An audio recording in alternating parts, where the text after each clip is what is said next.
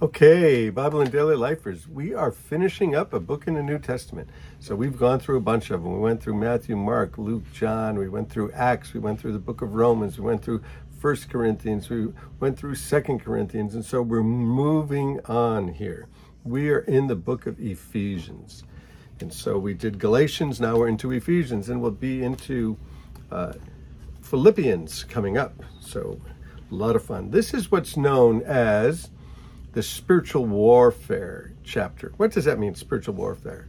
Well, spiritual things, most simply described as the invisible things, the things that you can't see. We could maybe say that love is spiritual. But there's a realm that's going on that we don't see. Right alongside of us, there's a whole realm of angels and demons that are fighting and all kinds of things that are going on in this dimension that's invisible to us, but it's as real as the dimension that we are living in. And there's warfare going on there. You see, what there is, is there's a battle for your soul. There's a battle to keep people uh, from coming to Jesus Christ, and all kinds of things happen to keep people from coming to faith. There's lots of battles going on. And I think if we know people who don't know Jesus, we know about some of those battles that are going on and can identify some of the things that are battles and that are barriers. And, and we pray about those things. Well, there's also warfare going on in our own lives, those of us who have come to Christ. And I don't assume that everybody that is doing these Bible studies has come to Christ yet. But those of us who have come to Christ, there's also battles going on. And the battle many times is really focused on your mind. The battle is for your mind. What the mind does, you do. And so there are three basic areas of warfare against us. There's the devil, who's real, spiritual. Spiritual, and he has armies. He has spiritual armies, demons, devils. So there's the devil. There's the flesh.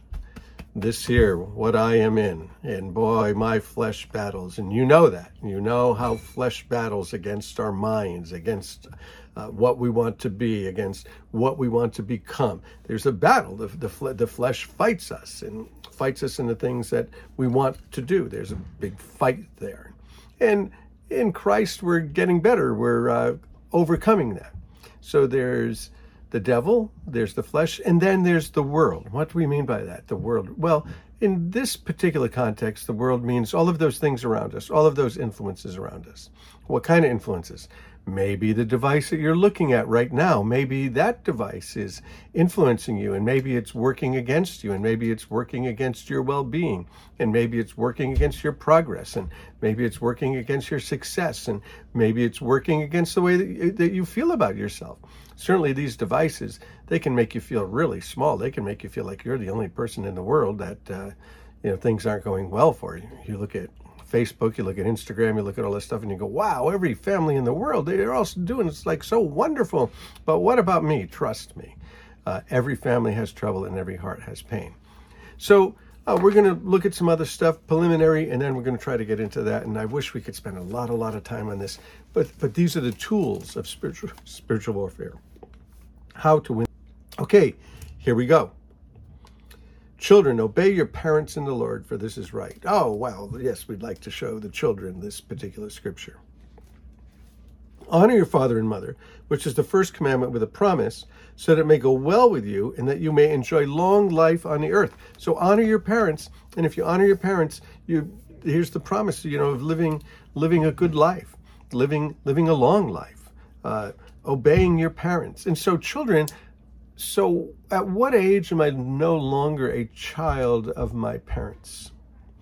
So I guess I have a lifelong responsibility to honor my parents. Fathers, don't exasperate your children. Instead, bring them up in the training and instruction of the Lord. Don't exasperate them. I remember having a talk in the car with my son, and boy, was I going at him. Wow, was I going at him. And he said at one point, Uh, fathers, don't exasperate your children. uh, sorry. Slaves, oh, slaves. Uh, one third of Rome was slaves. So he's going to give some instruction here for slaves. But um, He's not saying that slavery is good. He's saying the reality in Rome is there are slaves, and you can't get your you can't get your freedom. If you run away, you have a mark on you, so somebody will just return you or kill you. So since you are a slave, on you're a Christian slave, and maybe the majority of believers in the first century Rome were maybe slaves. Uh, Christianity moved through the slave class rapidly.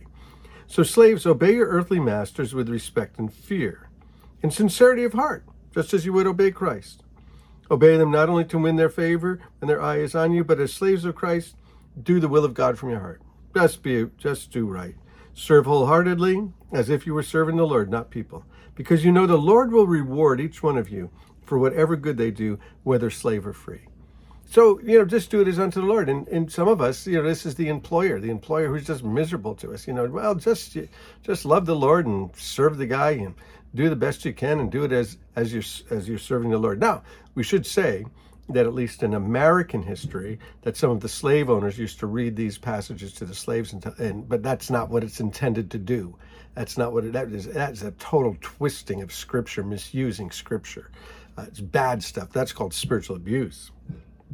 Masters, okay, here's the same thing. Masters, treat your slaves in the same way. Don't threaten them, since you know that he who is both their master and yours is in heaven, and there's no favoritism with them. So they belong to the Lord too. Now you say, okay, well, masters, should masters have had slaves in the first century? Well, I guess they could let them go free. Uh, but if they let them go free, somebody else is just going to come pick them up or kill them. So finally, be strong in the Lord and in his mighty power. Put on the full armor of God, so that you can take your stand against the devil's schemes. For our struggle is not against flesh and blood, but against the rulers, against the authorities, against the powers of this dark world and the spiritual forces of evil in the heavenly realms. So we're fighting a spiritual war. Therefore, put on the full armor of God, so that when the day of evil comes, because the day of evil will come, the day of trial will come, the day of temptation will come, you might be able to stand your ground. And after you've done everything, to stand. So stand firm with the belt of truth buckled around your waist. Now, this is what a Roman soldier's uh, outfit would look like, and he would have a belt. Well, let's let's have the belt of truth. The truth is the word of God. God is always true. The word of God is always true. There's nothing in the Bible that's not that's not true. And then with the breastplate of righteousness in place. So what's our shield? This shield that we have in front of us, the, the breastplate to protect our heart, is righteousness. Our righteousness or the righteousness of God? Well, probably both. You know, let's put on the righteousness of Jesus. There's nothing I can do to make myself holier than I already am, because he's made me perfectly holy. But on the other hand, I can live a good life. So let's let's put that on, so that when the day of evil comes, we'll know who we are in Jesus, and people will know that we're good people. With your feet fitted with the readiness that comes from the gospel of peace. Always be ready to share the gospel of Jesus Christ with people everywhere and anywhere. Just be telling people about Jesus constantly. Never stop telling people about Jesus. Never stop inviting people to Bible studies. Never stop inviting people to church. Never stop, you know, giving them links and these kinds of things, you know, where you can go and listen to this guy. In addition to all of this, take up the shield of faith. So the shield to protect from the arrows and the swords and all of those kinds of things. The shield of faith. We have faith in God, in which you can extinguish all the flaming arrows of the evil one, because he is shooting arrows at you. Take the helmet of salvation. Well, put salvation on your mind. Protect your head. Protect your mind. Protect your brain. And the sword of the Spirit, which is the word of God. Right. The word of God is sharper than any two-edged sword, dividing between the thoughts and the intentions of the heart. Where do thoughts and intentions separate? Well, the word of God knows. And then pray in the Spirit on, on all occasions with all kinds of prayers and requests. Keep in mind and always be praying for the Lord's people. Always be praying for people. And Paul said, pray for me, that whenever I speak, the words may be given to me, so I may fearlessly make known the mystery of the gospel, for which I'm an ambassador in chains. Pray that I might declare it fearlessly as I should. And then he closes it. Tychicus, my dear brother and faithful servant in the Lord, will tell you everything, so that you may know um, how I am and how I'm doing. I'm sending him to you for that very purpose, that you may know how we are and that he may encourage you. Peace to you, brothers and sisters, in the love with faith from God the Father and our Lord Jesus Christ, love from God, love from Jesus Christ, grace to all of you who love our Lord Jesus Christ with an undying love. You are loved, you are loved, you are loved. And so since we've been loved, let's go and love other people. Hey, bless you guys. Love you guys. Peace, grace. Coming up, Philippians. Love you.